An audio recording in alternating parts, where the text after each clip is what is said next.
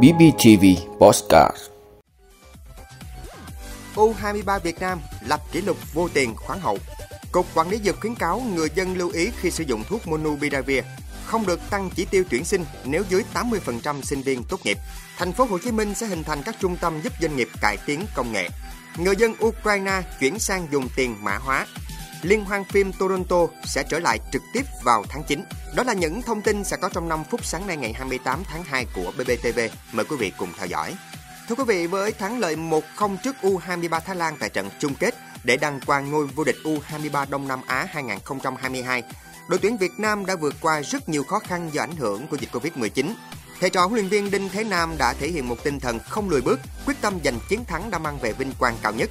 Không chỉ vậy, với chiến thắng này còn giúp U23 Việt Nam lên ngôi vô địch mà không để thủng lưới bất kỳ một bàn thua nào với 4 trận toàn thắng, ghi được 9 pha lập công. Trong lịch sử hai lần tổ chức trước đây, không có đội bóng nào làm được điều tương tự hết sức ấn tượng như các học trò của huấn luyện viên Đinh Thế Nam. Càng đáng khen ngợi hơn khi U23 Việt Nam lên ngôi vô địch trong bối cảnh lực lượng bị tổn thất nặng nề do Covid-19. Vất vả nhất phải kể đến trận bán kết với U23 Đông Timor, khi trong tay huấn luyện viên Đinh Thế Nam chỉ còn đúng 11 cầu thủ đá chính và hai cầu thủ dự bị.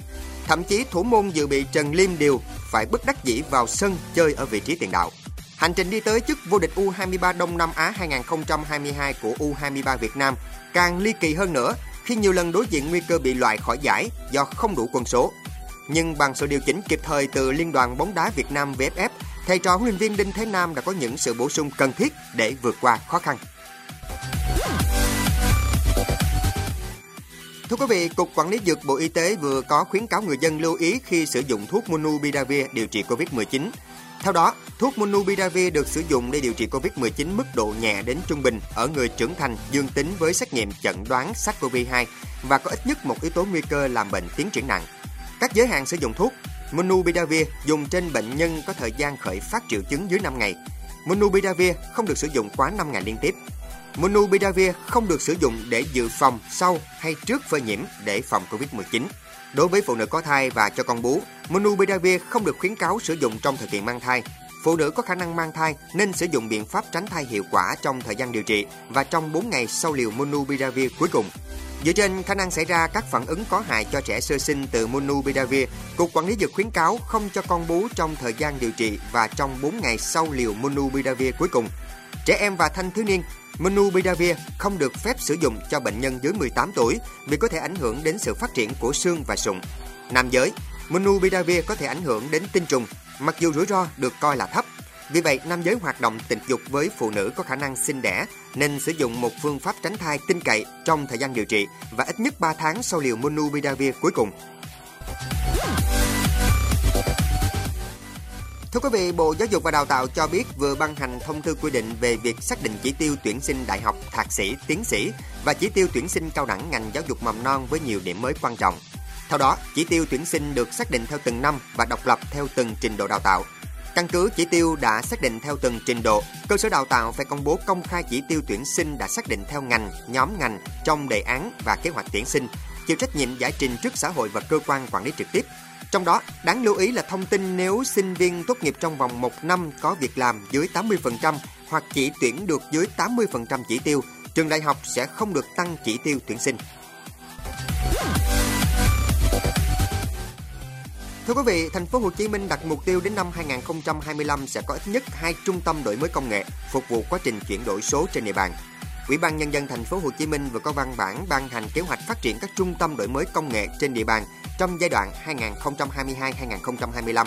Một trong những mục tiêu lớn của các trung tâm đổi mới công nghệ hay trung tâm chuyển đổi số, trung tâm chuyển giao công nghệ được Ủy ban nhân dân thành phố Hồ Chí Minh xác định là giúp các doanh nghiệp cải tiến công nghệ và chuyển đổi số. Các doanh nghiệp sản xuất công nghiệp có thể được hỗ trợ chuyển giao đổi mới công nghệ, thay đổi quy trình, áp dụng các giải pháp hiện đại, đặc biệt sẽ ưu tiên hỗ trợ các hoạt động tiếp nhận chuyển giao công nghệ từ nước ngoài.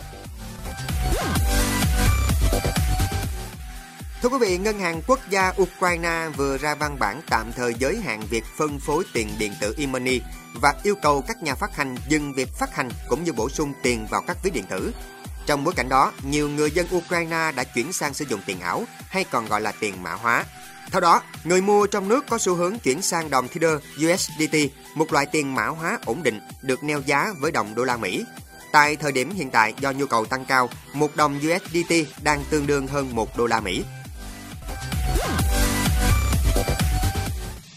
Thưa quý vị, Liên hoan phim Toronto sẽ quay lại với phiên bản trực tiếp chào đón những vị khách địa phương và quốc tế từ ngày 8 đến ngày 18 tháng 9. Liên hoan phim sẽ diễn ra cùng với các sự kiện như Thảm Đỏ, các sự kiện kết nối, đêm khai mạc, hội nghị điện ảnh, tiệc đêm của các nhà làm phim, các sự kiện và chương trình của báo giới và gala giải thưởng. Đây là bước thay đổi sau 2 năm liên hoan phim được tổ chức theo cách nửa trực tiếp, nửa trực tuyến và hạn chế khách mời. Trong đó các sự kiện kỹ thuật số là chủ yếu, do dịch Covid-19 phức tạp và các quy định về y tế.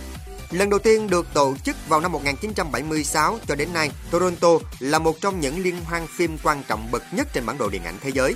Đặc biệt, thắng giải cao nhất tại Liên hoan phim Toronto cũng giống việc cầm chắc trong tay tấm giấy thông hành cho giải Oscar vào đầu năm sau.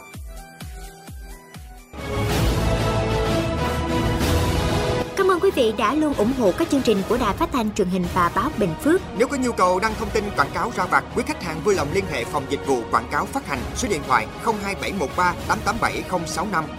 BBTV, vì bạn, mỗi ngày.